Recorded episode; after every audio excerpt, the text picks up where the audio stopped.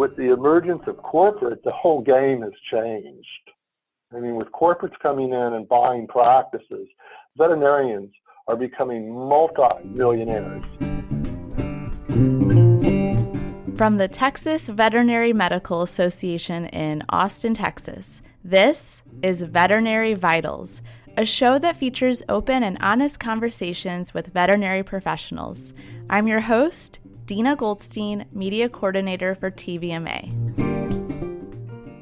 Corporate owned veterinary practices have been popping up over the past three decades, and many have approached smaller practice owners with an offer to buy their clinics. They put a price on it. But is the price fair? What is the clinic truly worth? Perhaps they say $5 million. Why wouldn't you say yes to $5 million? Well, our guest today, Dr. Randy Karsh, a licensed real estate agent, financial broker, and practice consultant, shares how he helped a practice owner sell their clinic for nearly twice as much. But before he became a consultant, realtor, and practice owner, he was solely an associate veterinarian. He graduated from vet school in 1980, fell in love with the beautiful forests in Washington state, and worked at a couple clinics there. He then bought a few practices of his own. He was content, so, how did he go from being a practice owner to a consultant who helps veterinarians make millions? Here he is. In 1994, I was practicing, and two men walked through the door. And they said, We want to buy your clinic. And I said, Oh, fabulous. I had a dream like this. and they said, Yeah, we're, we're willing to pay X dollars and we'll give you one third in cash and two thirds in stock. And I said, uh, Texan in me, my mom didn't raise a fool. No, mm. thank you. and so four years later, in 1998, I'm a clinical doctor. Yeah. Uh, I'm doing everything that I, I'm talking to the people about. And my office manager comes through and says, There's two men who want to talk to you. I said, Okay, fine. Put them in an exam room. And so I walk in and I recognize the people and they say, We'd like to make you an offer. And I was very quiet. And then they gave a substantial number. And I said, Well, that's a fair price. And they said, Yeah, you will pay it out over 10 years. And I just said, Guys, this isn't a win win. So I'm really not interested. And as the person's walking out, he says, What would you take in cash? And I said, 92% of your number. I'll give you an 8% cash discount. I never thought I would see those people. Yeah. 45 minutes later, my office manager comes back to me and says, Those men are back. And I said, Make them wait.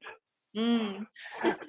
so, about 45 minutes after they came, I walked into the exam room, and this was March 4th and they handed me an envelope with a check, and the check wasn't good, and it was for that amount, all in cash.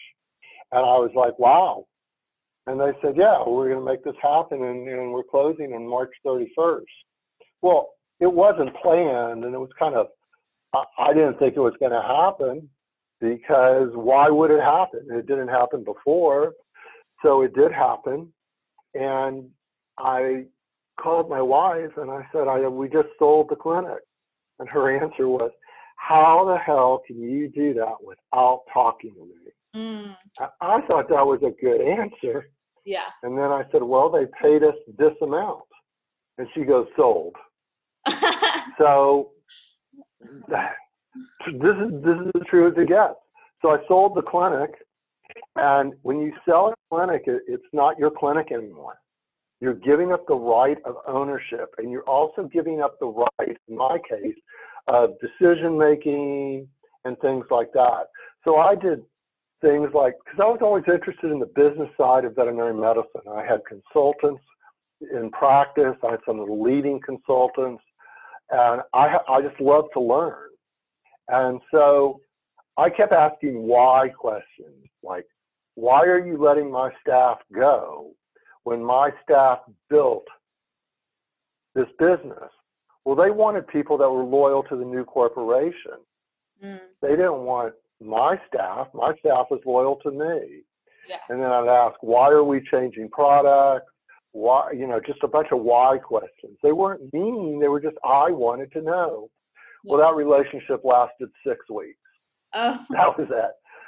They, they came, one of my friends who worked for the corporation came to me and said, Randy, we don't think this is going to work. And I said, I appreciate that, and I really appreciate what you did for my family. And he goes, okay. So I left the corporation, and I literally had no idea what I was going to do. None. I wasn't intended to sell it, so why would I make plans to, to do that? And so the person who sold my clinic, a broker, he uh, he said, "You have one of the top three clinics I, I've sold." And veterinarians live on islands, we all go to meetings and everything, you talk to something, uh, everything's always good. Oh, we're doing fine, we're doing good. But no one ever really talks about the numbers and they really aren't, don't talk about their headaches. They just, everything's going good. So when he told me that I had one of the top three practices that he sold, I was, I was taken aback. I had no idea. So he asked me to come work for him.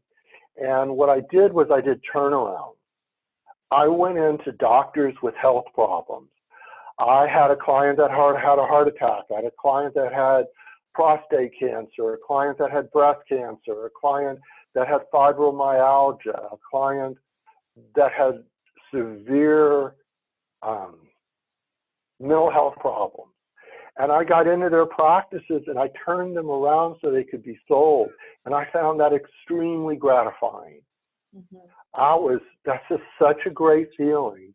when You can help somebody and they have a health problem or they have a family problem. And you can go in there and in a, in a short period of time, you can understand their practices and you can get them ready for sale. You can sell it. They get their money and they get their life changes. And that's just a very strong feeling that really appeals to something within me. And in 2002, I decided to move back to Texas because my parents were getting older. And my brother and my sister weren't in the same state. And I just wanted to be there for them. And I'm really glad I did. Mm-hmm. And when I got to got back to Texas, I started knocking on doors and I had clients that hired me as a consultant. And I did that well, I'm still doing that. And then about four years into being a consultant, my clients started asking me to sell their practices. Mm-hmm. So one of the characteristics about Randy Karsh is Randy Karsh is a life learner. Mm. I love to learn. I'm always trying to take classes. I'm always trying to understand things. I push myself because one of my sayings that I use with my children is that you will always trade money for knowledge. Because if I give you money, you're going to spend it. But if I give you knowledge, you can use it to make more money and you can use it to enhance your life. Mm-hmm. So I am a life learner. And I started selling practices about 14 years ago. It's the main part of my business about five years ago. I still consult. Um, my main niche is that I go in and I get practices ready for sale. And I did a lot of things. Um, my best friend and I started Fair Fees, which later morphed into Profit Solver for Zoetis. I was president of a national consulting firm, and we had 100 clinics that we consulted for, and that was a lot of fun. And I enjoy helping veterinarians. I understand the business models. So it seems like you're kind of a natural with business and negotiation.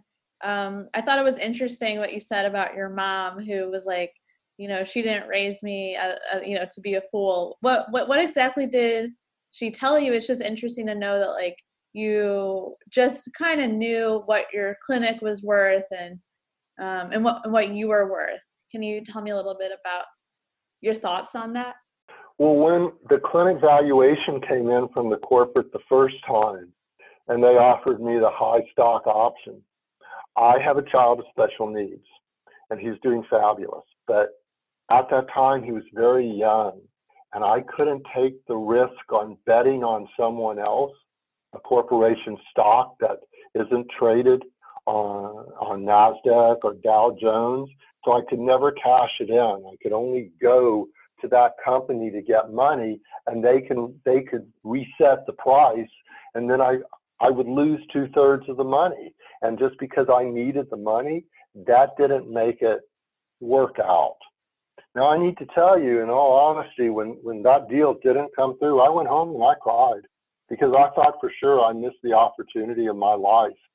And at that moment, I made the decision that I'm going to learn everything I can about the business side. And I just, I took a lot of classes. I went to um, every convention I went to. I went to like four conventions in like 18 months, and I always took the management track. I heard people like Cynthia Witchett. I heard Mike Riegger, Dr. Michael Riegger, who I hired as a consultant. I hired the doctor in Tennessee who always wrote, Dr. Ron Whitford as a consultant. I just wanted to learn. I wanted to do better. We're not taught in veterinary medicine in college at this moment how to understand the business side of veterinary medicine.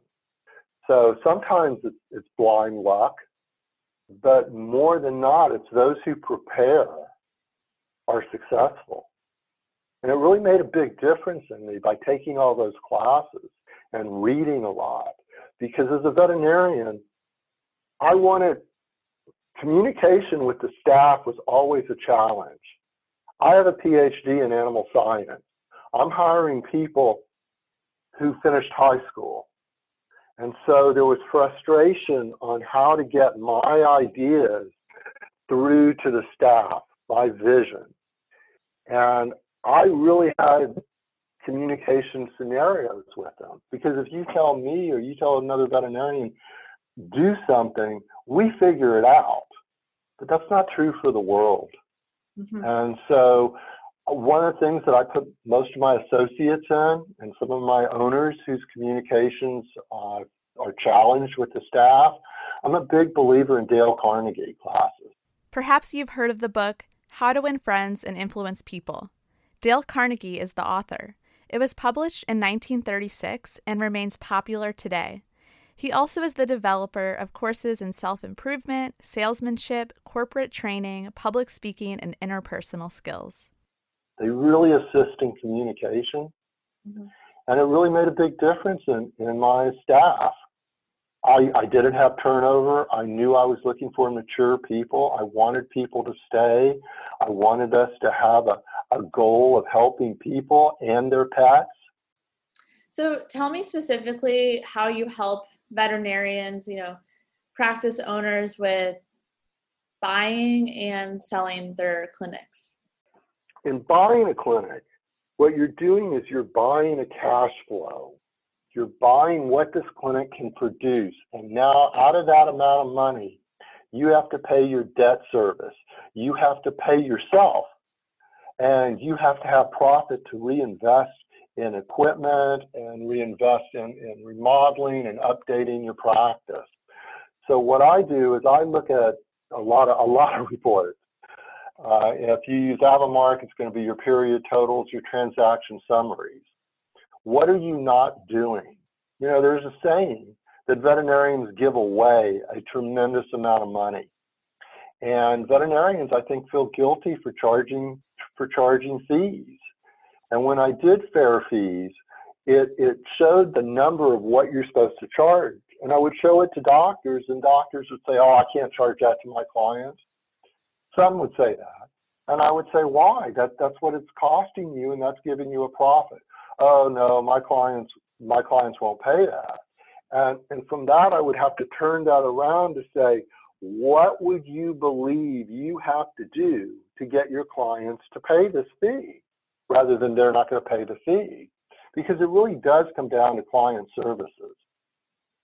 And so I would look at all the reports, I would work on on the flow of the practice. The main thing is most practice can, practices can go up 15% if they stop giving things away.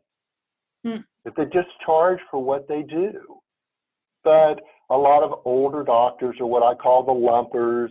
they'll do a surgery like a tumor removal, and in the tumor removal, it'll include the anesthesia, it'll include the patient monitoring, it'll include the surgical pack, it'll include the surgery, the hospitalization, the injection. And then it's one price. But if you itemize those, it's 15, 20% higher. Mm-hmm. But they felt comfortable with that price. So as a buyer's agent, I look at practices and I see trends and maybe they're not doing enough in new clients. Maybe their website's not good. Maybe their pricing is off. Maybe the services that they're giving uh, can be improved. When I'm a seller's agent, it, it comes down to getting reports and making sure that the buyer's CPA can understand those reports.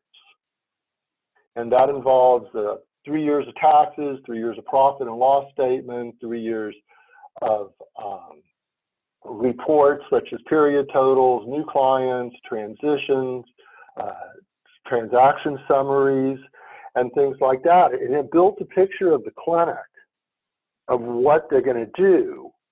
And so a lot of doctors want to buy, want to sell potential.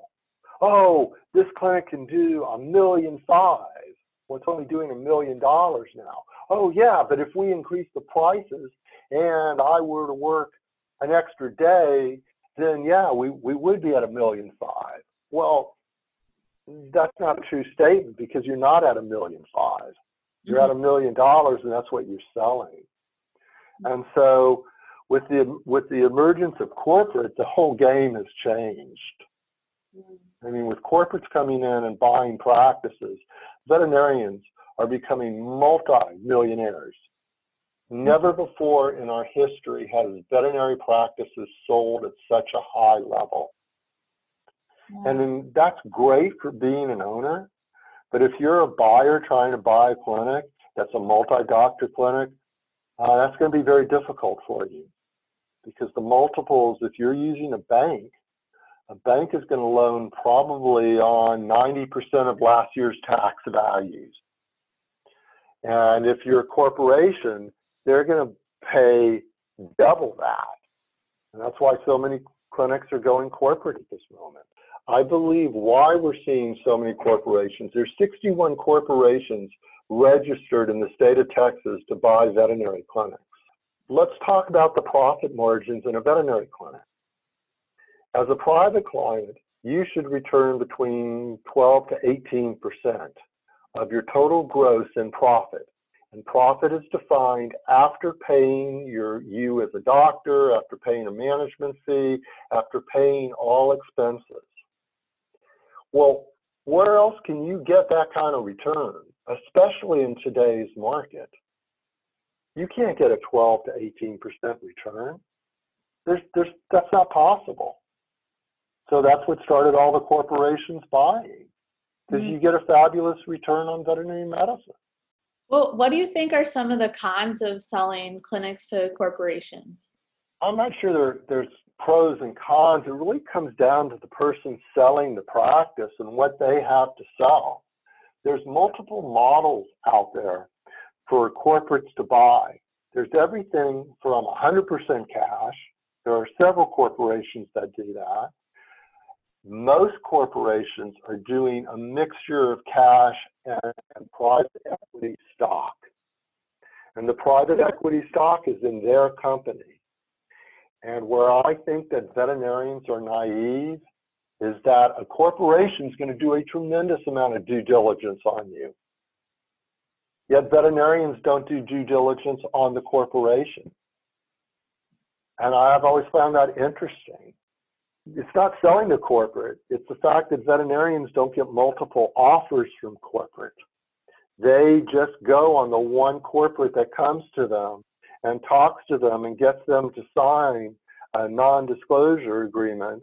And that non disclosure agreement locks them up for a period of time. And during that time, as they get their information, let's say I have a clinic that's doing $2 million and, I, and they offer me $3 million for this clinic. Well, the first thing is the reality is a private buyer can't spend $3 million on a clinic doing $2 million. That's why would they do that? A bank's not going to loan it. The, the owner of the business isn't going to do seller financing. So they're getting more money. Now, if that's 100% cash, that's a, that's a great deal. But as I said, not all corporations do it that way. But the veterinarian who, who signs the NDA with a period of time where they can't talk to other clinics, other corporations, and then they put a $3 million offer in front of them, that veterinarian has no idea whether that's a low offer or a fair offer or a ridiculously low offer. So I wonder how much money you help veterinarians make, like that maybe they would have lost. Oh, I bet veterinarians lose millions of dollars monthly. Monthly. I had a clinic where we went out and one of the things that I do a little different, I make a novel on the clinic. I write about the history of the clinic and I write about the doctors. So so it's a story.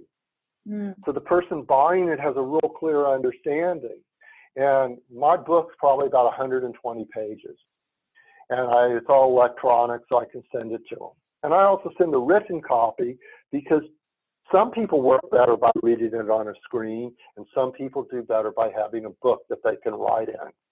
So I send the book out. My record is 11 days between sending the book out and having, uh, well, they want to do the letter of intent immediately so they can lock you up, but my clients, I won't do that. They have to meet. We have to agree on a price range, not necessarily a price, but a price range. This is the lowest it's going to be. What do we need to do to get it to the highest? I mean, on one deal, we got offers for for this is a four doctor practice. It's doing roughly four million dollars. We got offers between 5.6 million and nine million dollars. Wow. On one clinic. And the owner says to me, he says, Randy, if it wasn't for you, I, I would have taken that 5.6 million. Wow. Why wouldn't I take 5.6 million? Yeah. How would I know that it's worth $9 million? I mean, brokers look at things different. When I go to a corporation, my clients are very organized because one of the problems corporations have when a veterinarian is, is representing themselves, they can't get the information. So tell me about the pro- process of practice evaluation. Is that similar to appraisals? Like, how are those two different? Um, they're really not. And the word valuation is really a misnomer. That's that's a word that's been around for a long time. The the true correct word, you know, and the legal word is the, an opinion of value. I, as a professional broker, with the experience that I have, and this is what we all say, we feel that in our opinion of value, it is this number or this range of numbers. So, so they're the same as, as evaluation, but the wording is, is different. And then an opinion of value is based on the evaluator going through and coming, looking at all the, the information. I mean, reams of data, reams when someone goes to sell to a corporation, I don't think they're aware of all the things that they have to provide to the corporation. And their CPA may not have their information. And this becomes especially tricky for the doctor who doesn't want to tell the staff that they're entertaining a sale. So they can't go to their office manager and say, I need all the staff reports, I need the W 2s, I need um, uh, all my 1099s. I need to have the breakdown of how many specialists we have. We, what categories, what goes in this category. It's going to raise suspicion. So some of my clients hired me to sell their practice because as a consultant, I could very easily get that, that information. So now that you have all of this knowledge and experience, and I know that you did um, a fantastic job selling your practice to those two men. Is there anything you would have changed now, now that you know more, or were do you look back and you're like, okay, I'm really proud of myself for that first sale of my clinic? Oh, I'm ecstatic for the first sale of my practice. Oh, ecstatic. I never thought, I was a clinical doctor. I bought land to, I was in a leasehold space and I bought land in a fabulous location that was going to have like 20,000 cars a day pass it. And I thought my whole path was that. I, I, I really had no intention of selling. And then this happened. And then it's just personality. If you do something, do your best. Yeah. I mean, and if you make a mistake, say I made a mistake. I mean, I don't think clients expect people to be perfect. I, I just think that you do your best and things are going to come up that you don't have knowledge on. And that's when a person who has the, that integrity, they're going to go out and they're going to find those answers. Yeah.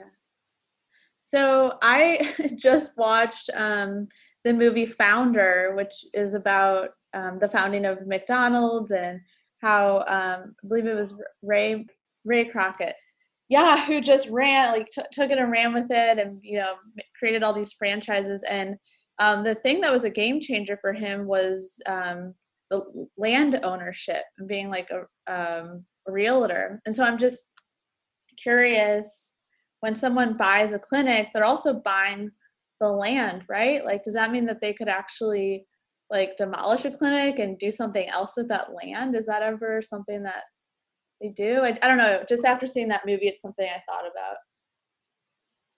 So, a veterinary clinic on a real on, on land.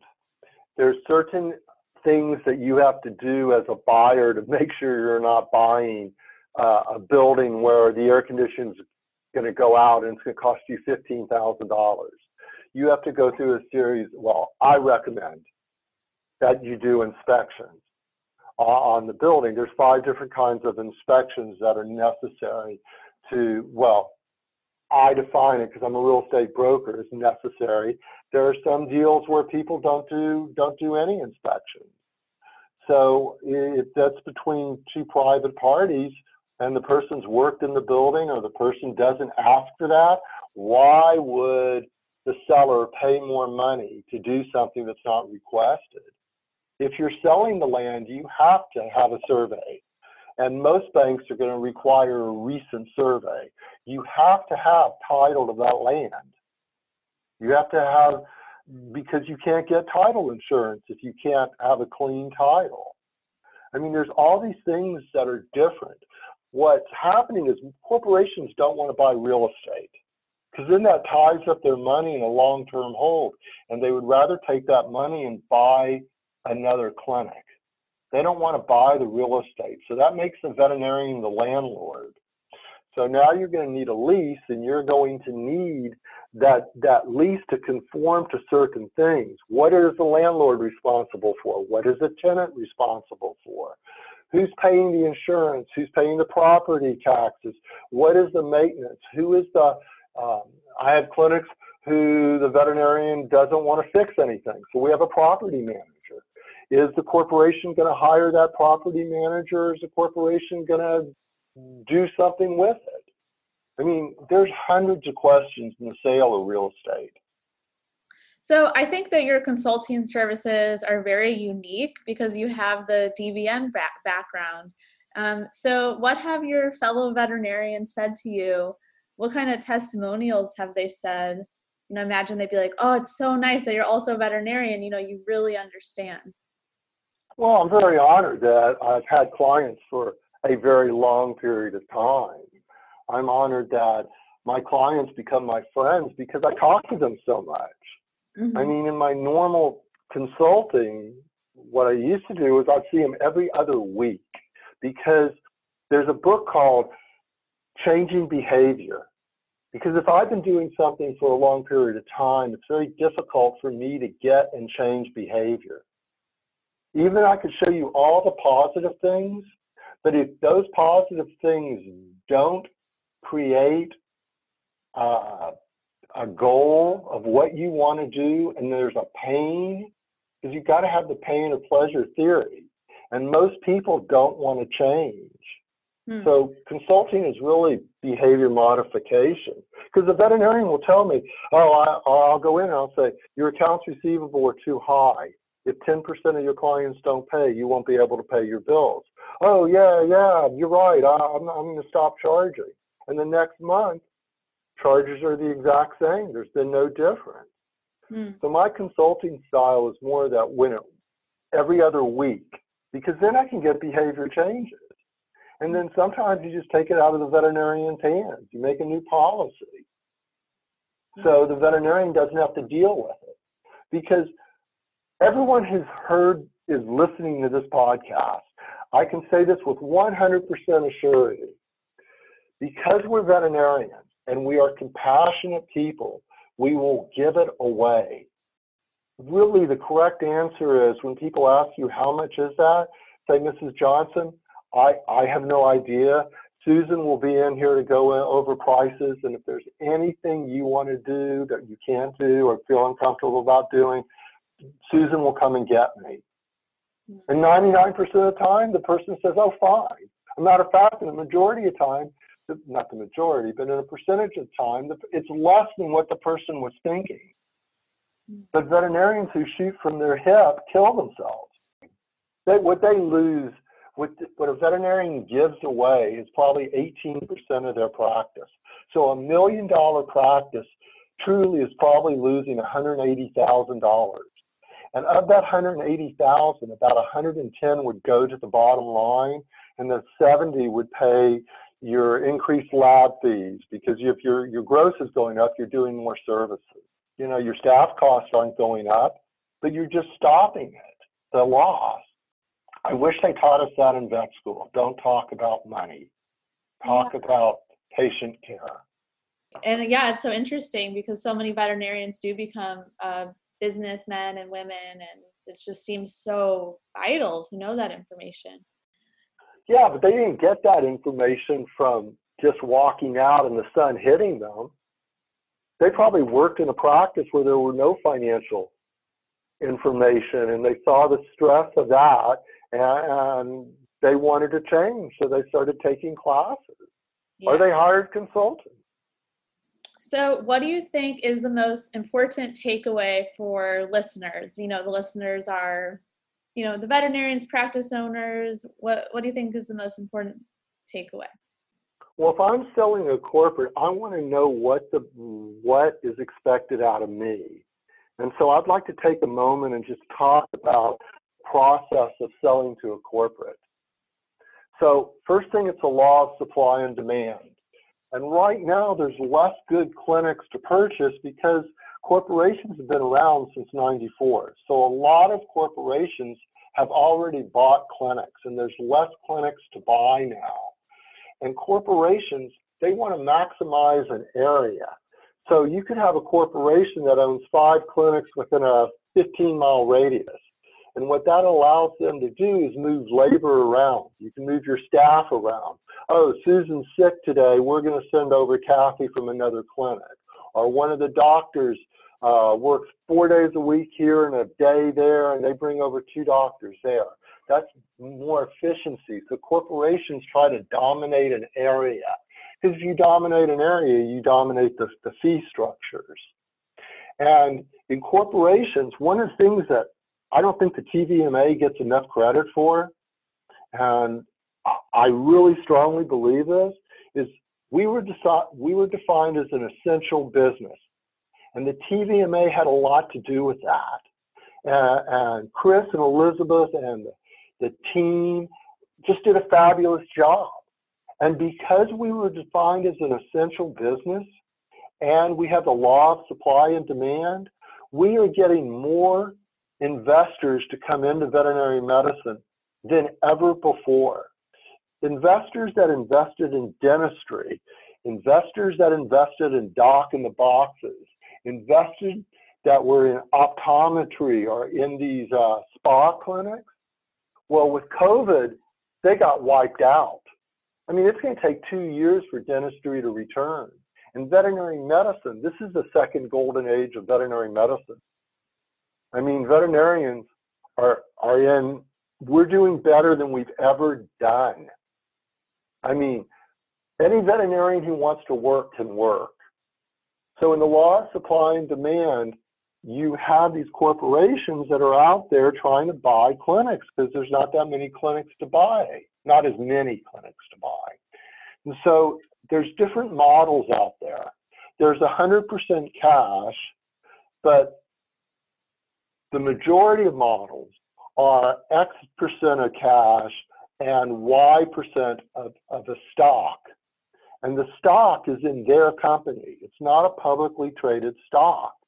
And what these corporations are trying to do is they're trying to get their stock revalued or recapitalized. And when they revalue or recapitalize their stock, let's say that my stock was worth $20 a share when I bought it.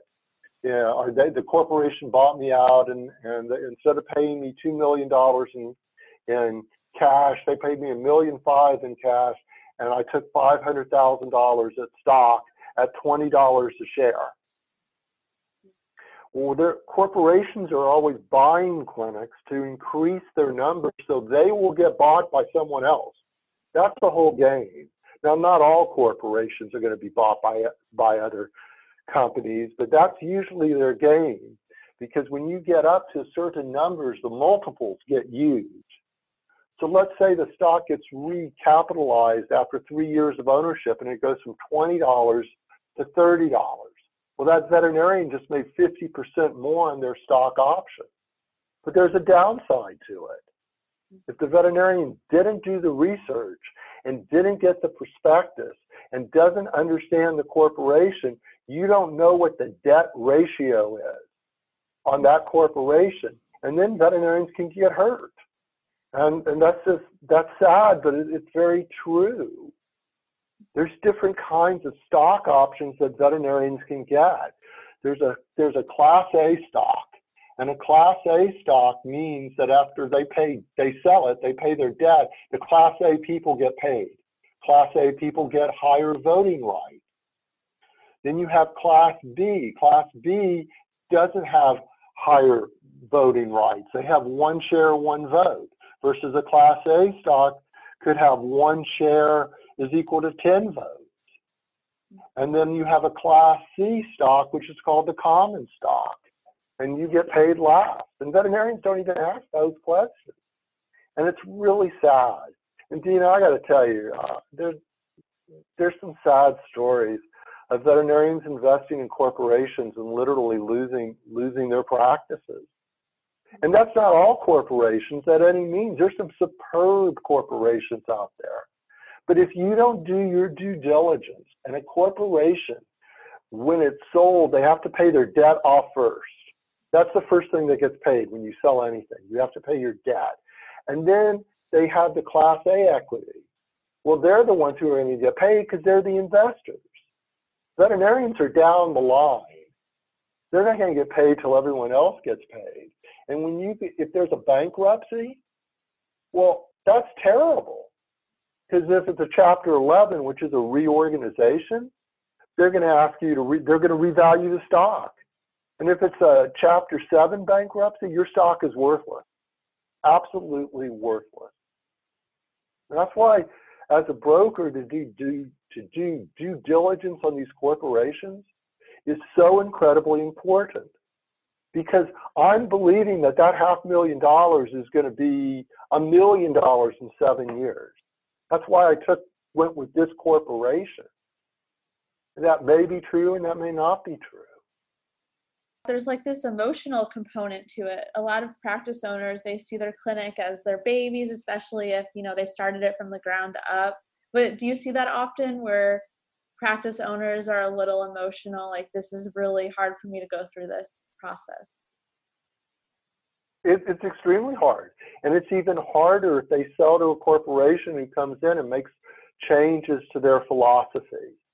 Yeah. And one of the things that I discuss with with my clients is what are they looking for? What kind of corporations?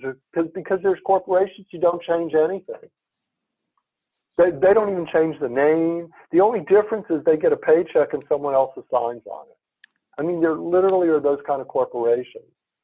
There are other corporations who come in, install their own office manager, and make major changes to the practice. I mean, when you talk about the emotional component after I sold my practice, I couldn't drive by mm. my own clinic. I'd start crying because I missed my clients and I missed the daily of saving lives and helping people. And and it was just very difficult. Yeah. And having that personal experience, I can assist my clients in explaining that when you sell it, you're truly selling it. It's like a car. You sell your car and you may see your car and you may have a thought, but it's not your car. Well, it's the same thing with your clinic. Once you sell it, it's not your clinic. Yeah. Well, it sounds like you have that extra compassion and empathy because you've been through it, which I'm sure clients really appreciate. I think they do. I think the main thing that I do is I take I take away a lot of headaches from people. Mm-hmm. Because when you're selling to corporate, the amount of material that they're going to request from you is staggering. And I really believe the higher the price, the more material they're going to require from you. Because if you're not organized, you're going to get a low price. They may want your clinic, but they're going to give you a low price because you can't show them the worth of your practice. Anything else you would like to share with our listeners before we wrap up?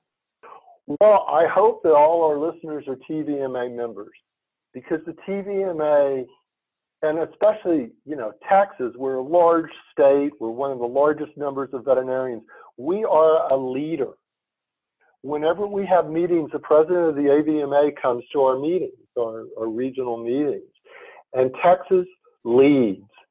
And in my generation, there was no doubt that you would be a member of the TVMA. There just you you just knew you you that was something that was required, and I would love to see that again. I'd love to see our attendance be 90 percent, and that's that's just important to me because the more people you have, the more learning that goes on, and I would love younger doctors to get involved because you want my generation is leading now but you need to get the leaders in line. Veterinary medicine is changing. We've had some great leaders. I mean, Dr. Wall was a superb president. Presidents all the time are just, they're, they're good people. They're, they, they really want to help the profession. Mm-hmm. And so that's my TVMA spiel. And, my, and the spiel on getting your practice ready to sell is you have to be organized or you're going to get less money and you shouldn't. I mean, this is what Dina. This drives me just.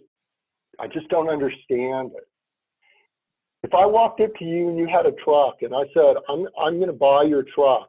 I'm going to give you the price that I want to pay for your truck, and I'm not going to allow you to get other bids on your truck." You would look at me and say, "That's stupid. I'm going to advertise this, and I'm going to get multiple bids, and I'm going to take the best deal for me." So if you take out the word truck and you put in the word hospital, it's the exact same thing. Why would a veterinarian have one corporation tell them a price without them getting other corporations to give them competing bids? Mm-hmm. I'm talking about this clinic had a $3 million difference in pricing between corporations. $3 million. That's generational wealth. But once you sign the letter of intent or their, their NDA, it says you can't talk to anybody. Mm-hmm. I just, I don't know. I think that's the sad part. Yeah. Well, it sounds like you have words of hope and a little bit of discouragement, but all in all, I mean, it seems like you have a very rewarding job right now. Yeah, I feel really fortunate. I'm sitting here, I'm smiling. I love working with veterinarians. I think I think we're good people. We have a heart of gold. We try our best, and we're really smart. I mean, yeah. you go to a convention and veterinarians, because we're surrounded by all A types and all people who made A's in, in school, we don't think we're special. But veterinarians are very special. I mean, we're we're some of the sharpest people and most educated people in the world. I mean, look at human doctors. They can do one species. Big deal. ouch, ouch. Oh, that's a true statement. Oh, I, you know, I think being a veterinarian would be so difficult. How trying to understand what an animal is experiencing, I, so difficult. Yeah. So no, I feel real fortunate to be where I'm at. I'm real, I'm, I'm real upbeat on the profession. I've always been. I feel that we have great leadership, and I, there's there's going to be challenges. The challenges allow growth, and that's me in a nutshell. Yeah. Well, thank you so much for your time, Dr. Karsh. Uh, I definitely learned a lot, and it actually it shows me how much I don't know. so I really appreciate you coming on the show. Great. Have a great day. Thank you for your time. I really do appreciate it. That was Dr. Randy Karsh, a veterinarian, practice consultant, and licensed real estate agent talking about how he helps practice owners determine the true value of their clinics, get them ready to sell, and make a meaningful, well earned profit. Dr. Karsh is the president of Veterinary Sales and Consulting. You can probably tell that he truly enjoys helping his fellow veterinarians.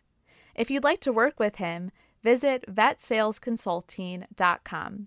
I've provided the link to his website in the show notes.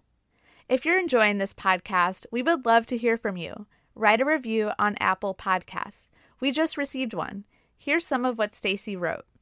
As an animal welfare advocate, I appreciate how the show sheds light on the larger forces shaping the veterinary medicine profession. If you'd like to get a shout out like Stacy, write a review today. Reviews let Apple know that listeners like you are enjoying the podcast. We can't thank you enough. And thank you again for listening.